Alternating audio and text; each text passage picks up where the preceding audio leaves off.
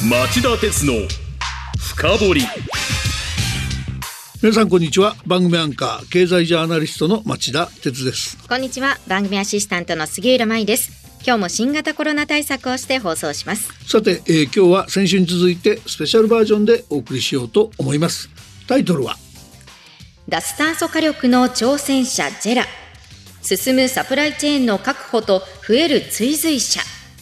はい、えー、先週はえー、ジェラ取締役社長執行役員の奥田久秀さんをお迎えしてジェラが目指す脱炭素火力発電について、えー、話を伺いました、はい、その中で、えー、常識を覆すような話ですが再エネや原発に依存するだけでは全く不十分で火力を脱炭素化しないと日本の電力がカーボンニュートラルを実現することは難しいという現実を明らかにしてもらいましたそして今週はまた違う視点から脱炭素火力について深掘りたいと思います。それはサプライチェーンという観点からです、えー、というのは脱炭素火力の実現にはアンモニアや水素といった資源がこれまでとは比較にならないほどたくさん必要になるからです。そこで今週もスタジオにジェラ取締役副社長執行役員の奥田久秀さんにお越しいただきました、えー、今日も奥田さんどうぞよろしくお願いします。よろしくお願いします。この番組は2月3日に事前収録したものをお送りします。町田鉄の深掘り。この番組は NTT グループ三菱商事の提供でお送りします。町田鉄の深掘り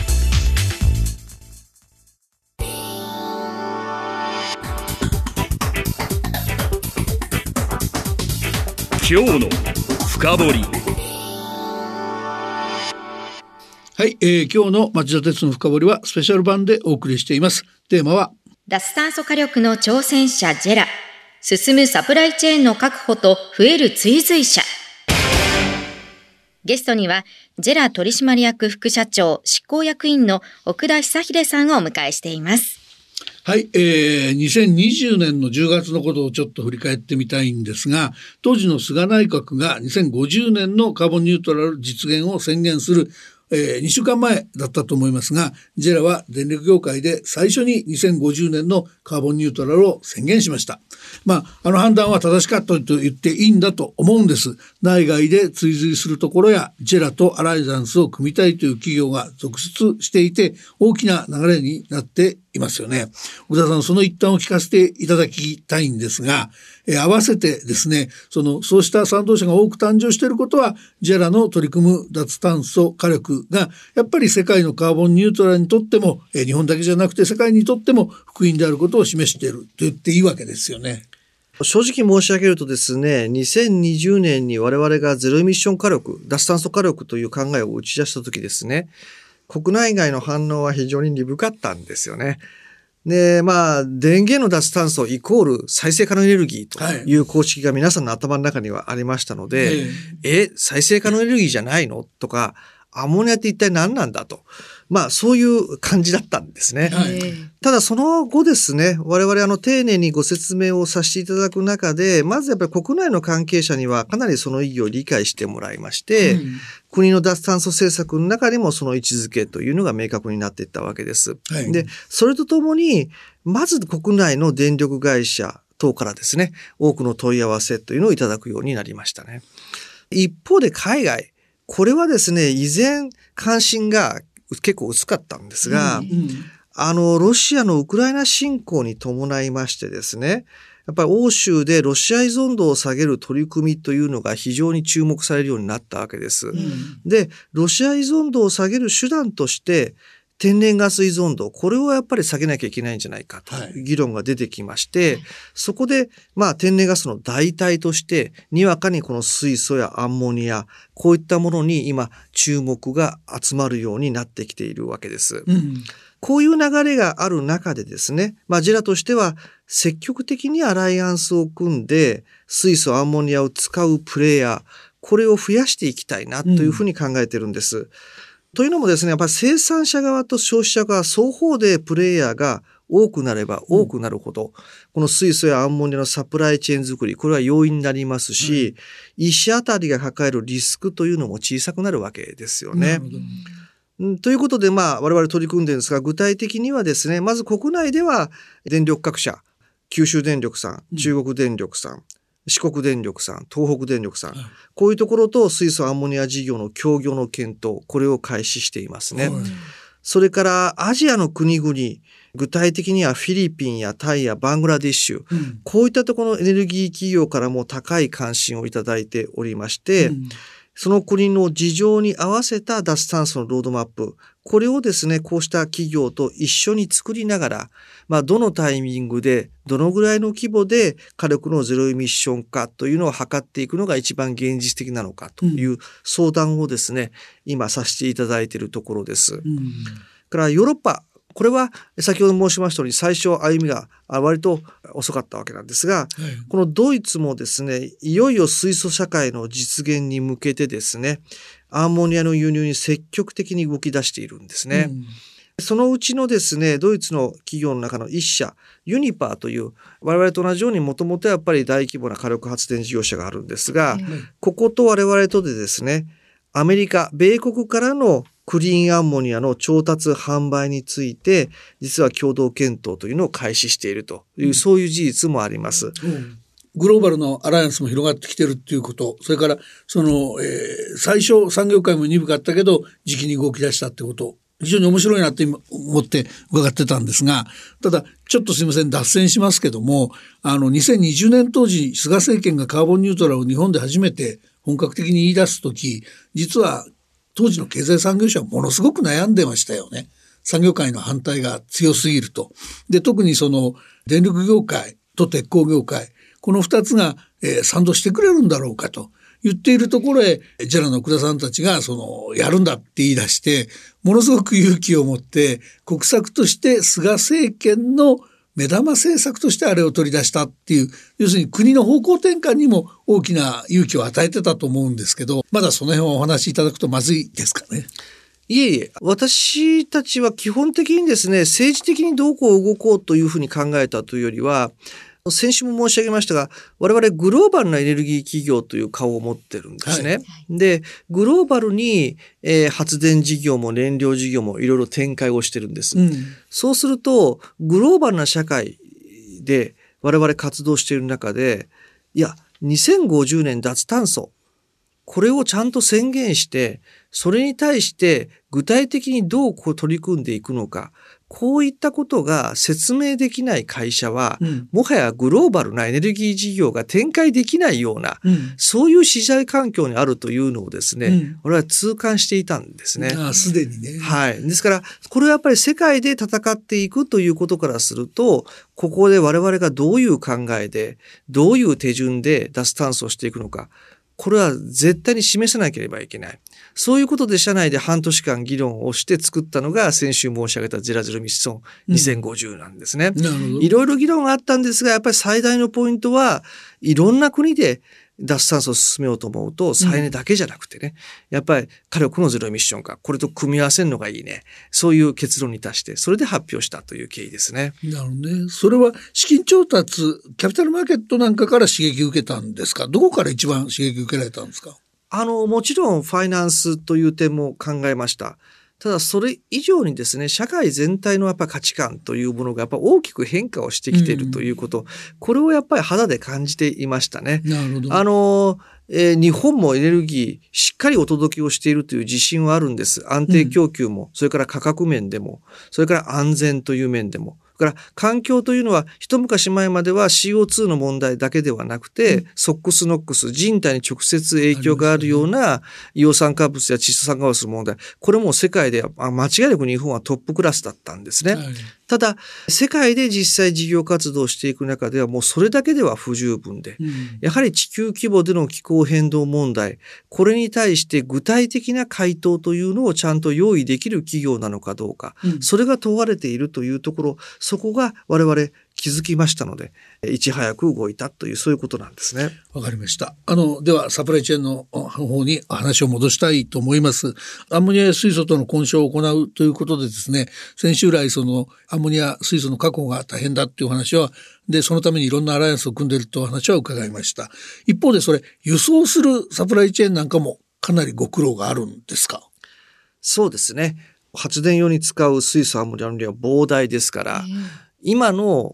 サプライチェーンから買うことは無理なんですね。はい、なのでもう自分たちで新しいサプライチェーンを上流から下流まで全部作る必要があるという、うん、そういう認識をしてるんですね。なので、まあ、具体的にはまあ海外におけるアンモニアの製造、これももちろんしますし、うん、それからいくつか船団を組んで専用船で輸送するということもやりますし、うん、運んできたものを受け入れる基地、これも作ると。これ全部同時並行的に、えー、実施して初めてサプライチェーンを作るということができるわけですね。うん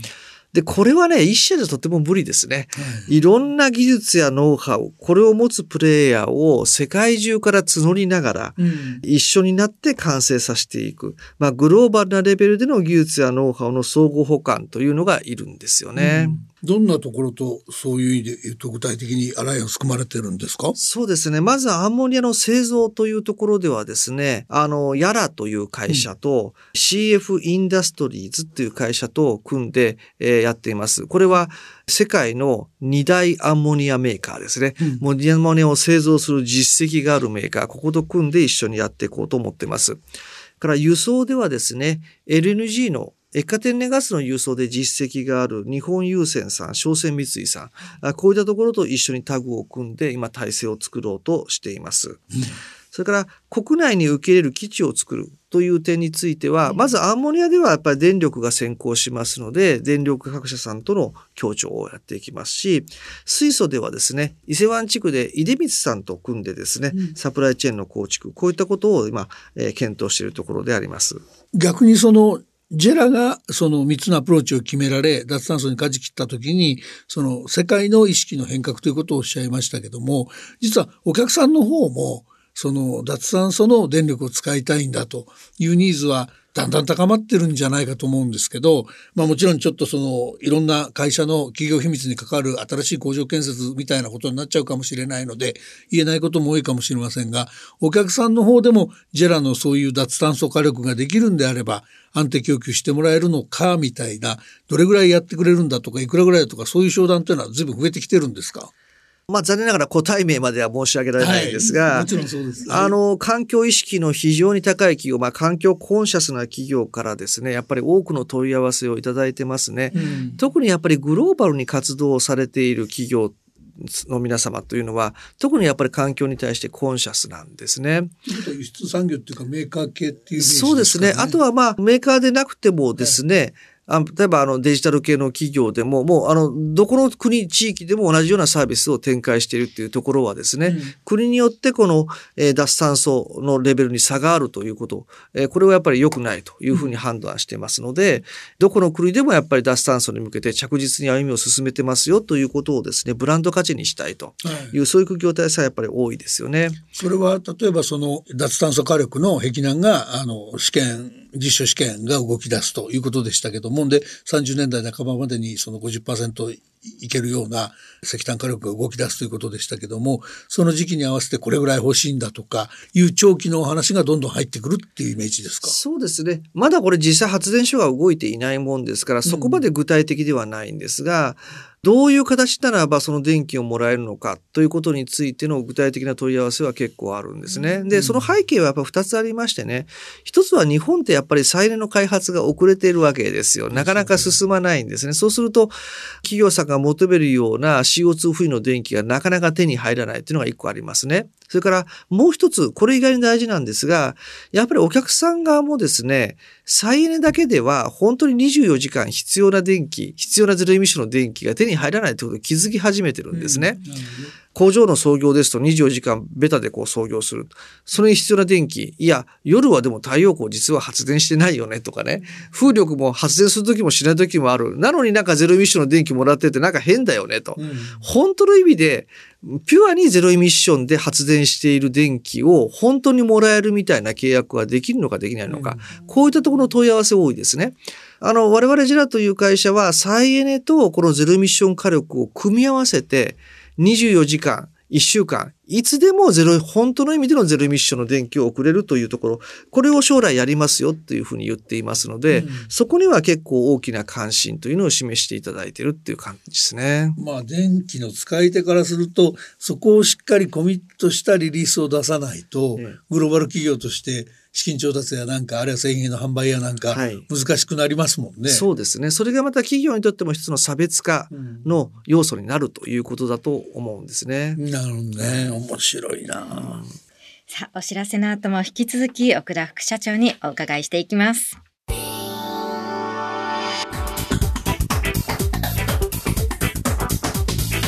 今日の深掘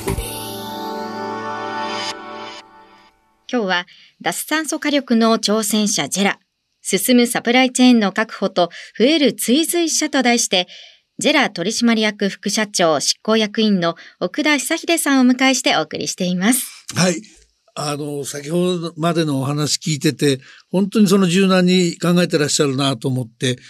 すいません、ちょっと個人的なことに興味持っちゃったんですけど、その僕は経済ジャーナリストとして、奥田さんはその多くの経営者が分かっていてもできないことを、その繰り返し機動的にね、実現してると思っていて、なぜそれが奥田さんにできるのかが不思議なんです。あの、実は僕と奥田さんで言うと、僕がその奥田さんに初めてお会いしたのは、東日本大震災で福島第一原発事故が起きて間もない頃で、当時奥田さんは中部電力の企画経営企画部長だったと思いますけども、いち早く原子力発電に見切りをつけて、火力に活路を求めるとおっしゃっていた。で、そのために東電とのアライアンスを目指してこのジェラを作られた。ところが、その情勢の変化で、一旦は再エネにも相当全力投球された時期があったと思います。で、さらに、ここに来て、いち早くまた脱炭素の火力という旗も掲げられた。その切り替えの速さって一体どこに秘密があるんですか？いや、もうこれはあの、町田さん私のことを買いかぶるすぎて、あの、そんな立派な人物ではないんですけどね。まずやはり王道はないと思うんですね。はい。あの、企業経営としてやるべきことを当然しっかりやるというところからスタートだと思います。で、二つやっぱり重要なことがあると思ってまして、当たり前のことなんですが、一つはやっぱり国内外の社会の動き変化というのをしっかり捉えるということだと思うんですね。社会の価値観ってやっぱ相当変化してます。絶えず変化してるわけですね。なので、あの、私はいつも部下に言ってるのは、その社会の価値観の変化というのをしっかり把握をして、それを他人に3分で話せるように、まず自分の中で消化しなさいということをよく部下に言ってるんです。で、これをまずやるということが私は非常に重要だというふうに思いますね。それからもう一つ、その変化にどう対応するのか、どんな価値が提供できるのかということを絶えず真剣に考える。その変化をソリューションするための新しい価値。何があるのか。これ一生懸命考えるということですね。で、会社が持っている既存の経営資源、これだけで考えるっていうのはやっぱダメなんですね。うん既存の経営資源をフル活用する、これはもう当たり前なんですが、今はアライアンス M&A という手段がありますから、うんそこに外部からさらに新しい経営資源を獲得して付加して、それをコラボしたときに、コラボレーションしたときに、どんな新しい価値が生まれるんだろう。これを考えるということ。これがやっぱりポイントだと思いますね。これすごく私ワクワクする話だと思ってるんですが、うん私自身はね、それが本当のイノベーション力なんじゃないかと思うんです。イノベーションという言葉は、まあもちろん新しい技術開技術を生み出すというところもあるんですが、世の中にはですね、いろんな人がいろんなことを考えてますからね、いろんな技術すでにもう開発されてるわけですよ。はいそれをね、新しい組み合わせを作る。それによって新しい価値を生み出す。そこに私はすごくワクワク感を感じるんですよね。まあうん要するに変化を捉える感受性と想像力、イノベーション力、やっぱこれが重要かなと思いますね。あともう一つ付け加えるとですね、私もともとまあキャラクター的に、あの、周りくどく話すことがとっても苦手ですね。直球ど真ん中でいつも誰とでも話をしてしまうタイプなんですが、これは日本社会においてマイナスの時も多々あるんですが、結果的に私は、そのことによってですね、うん、自分の考えに賛同していただける方を早く集めることができたと思います。はい、あなるほどあの、ストレートに自分の考えを言う。もちろん賛同される方はされない方はいるんですが、賛同された方は、すぐに、あ、それならこの人と話してみたらってすぐ紹介をしていただけるんですね。これはやっぱり、そういう仲間が、まあ、幾何級数的に増えていくことによって、また新しい価値をね、新しいコラボレーションを通じて生み出していくことができるようになりますから、うん、そこでしても大きなポイントだと思いますね。どうしてもやっぱりこう日本社会ですとですね、一回名刺交換に行って、うんで、夜でも一杯どうですかと誘い、で、夜一杯やって、それから徐々に本題に入っていく。うん、そこに行くまでに3ヶ月、4ヶ月かかるんです。結構多いんですがね。はい、多いですね。あのー、まあ、あんまりそういうことは得意ではないもんですからね。うん、もう一回飲みに行ったらそこでもうズバリ喋る、うん、そういうことをやっていくことが意外に、このアライアンスで価値を上げていくっていうことにつながっているのかなっていうふうに思いますね。ただこのカーボンニュートラルに関しては本当日本の大きな企業ほど動きが鈍くて思考停止しちゃってたんで、本当にその奥田さんの切り替えが、あの、印象的でしたね。ありがとうございます。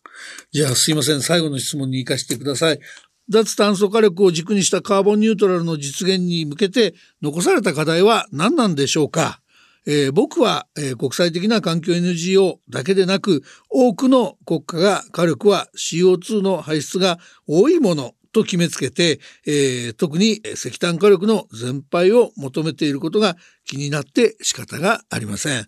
まあ、他に課題があれば、それも含めて奥田さんが感じている残された課題を教えてください。そうですね。やっぱり一番感じるのはですね、目的と手段がこの件については転倒しているっていう感じがね、私はそうしてるんですね。は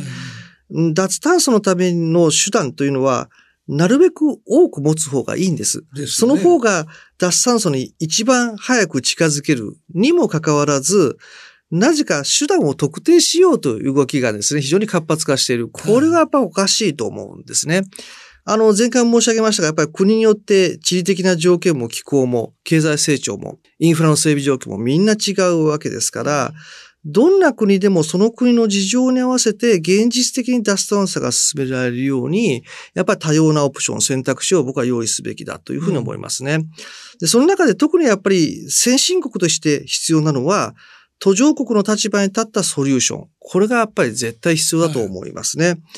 あの、先進国はもう食料もエネルギーも安定供給できる仕組み出来上がってるわけですよ。うん、で、出来上がった仕組みがあっ、それを脱炭素型に作り変えるということをしているわけですね。はい、ところが多くの途上国は、まだそれができてないわけですね。だから、えー、安定供給をする仕組み、食料もエネルギーも一緒ですが、それを作りながら、脱炭素も進めていくということをしなきゃいけない。そのためのロードマップを具体的に先進国がしっかり示してあげないと、これは先進国と途上国などの分断が起きてしまう。僕、それは絶対避けるべきだなと思いますね。うん、で、足元見てると僕は非常にやっぱり危惧しているのは、やはりその、しばらくの間先進国欧州とか中心になってやっぱり化石燃料の開発、これファイナンスしないよという、そういう運動、それで脱炭素進んだって確かにあるんです。ねええ、ただ、進んだんですが、一昨年ぐらいからですね、洋上風力が回らないということが欧州でやっぱ起きたんですね。風が吹かない。でその時にやっぱり欧州、化石燃料を買うということをしたわけです。で、それで値段がちょっと上がったわけですね。で、そこに追い打ちをかけるように実はウクライナ危機が来たと。そうすると、えー、ロシアからのえエネルギー供給が唱える。それに備えて、また一層マーケットから化石燃料を買うという行動に先進国が出てるわけですよ。はい、それによってとてつもない価格は上がる。ね、上がるだけじゃなくて、そもそも玉が手に入らない。こういうことが起きるわけですが、そのしわ寄せは全部途上国に行ってるわけですよね。で、ねね、この現実をちゃんと、向き合って、現実的なソリューションを提供する。これは私はやっぱり先進国の役割だなと思いますね。うん、やっぱりエネルギーと食料の安定供給というのは平和の礎だと思いますので、す、べ、ての国がそれを達成できないと世界平和ってやっぱり実現できないんですよね。うん、なので、もう一度目標を確認しなきゃいけないと思うんですが、目標はあくまでやっぱり世界中の誰もがクリーンなエネルギーというのを不自由なくちゃんと経済的な価格で使えるようにすること。これを共通の目標にして、それに向けた現実的な対応というのをちゃんと我々は提示する。これが何よりもやっぱり重要だなというふうに思いますね。わかりました。あの、奥田さん、貴重なお話ありがとうございました。ぜひまた、壁南が実際に動き出して、まあ一年先ぐらいになるかもしれませんが、ぜひまたこういうお話をしに来ていただけると番組として嬉しいなと思います。よろしくお願いします。はい、ありがとうございます。あの、私も2週間大変楽しくお話をさせていただきました。ありがとうございました。ありがとうございました。今日のゲストは、ジェラ取締役副社長執行役員の奥田久秀さんでした。町田鉄の深掘りこの番組は NTT グループ三菱商事の提供でお送りしました。さて、町田鉄の深掘りそろそろお別れの時間です。えー、2週にわたって脱炭素火力発電のお話を伺ってきましたおそらく皆さんの、えー持ってらしたイメージが大きく変わったんじゃないかと僕は思うんですがいかがだったでしょうか？それでは来週金曜午後4時に再びお耳にかかりましょう。さようなら。